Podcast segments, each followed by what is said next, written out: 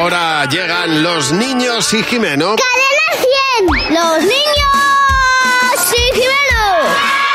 Hola Jimeno, buenos días. Hola Javi, hola Mar. ¿Cómo estáis, Jimeno? Debatiendo. A ver. Mirad lo que me ha pasado. El otro día estaba de sidrerías por Donosti. Ajá. Me estaba tomando unas sidras y mi amigo y yo dijimos, anda, una peluquería.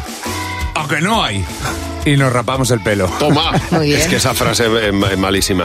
Su chica dijo, qué inmaduros. Bueno, a lo mejor no le falta razón. Y se generó el debate que he planteado en el cole. Sí. ¿Qué es esto de ser maduro? A ver. Por la piel está como más arrugada, se pone feo y, y se nota más. Que mm, está más aburrido y quiere más pasear y esas cosas. Hay de todo. Porque, por ejemplo, mi padre trabaja en, en una oficina y hace de todo. Usan barbacoas, chistes y muchas cosas de cervezas. Se comportan como niños. ¿Cómo se nota que uno es maduro? Pues hacen la cena, eh, hacen la comida. ¿Tú eres maduro? Sí, ¿Por qué? que voy al baño solo. Cada vez que te haces más grande, te pones más fuerte y por eso estás maduro. ¿Tú crees que estás maduro?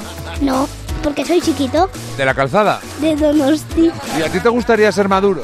Eh, no, quiero ser así como estoy porque me aburre ser mayor. Porque cuando te pide un hijo algo, lo tienes que hacer. Porque el hijo te va a pedir todo lo que quieres y, y- y te lo, lo tienes que hacer.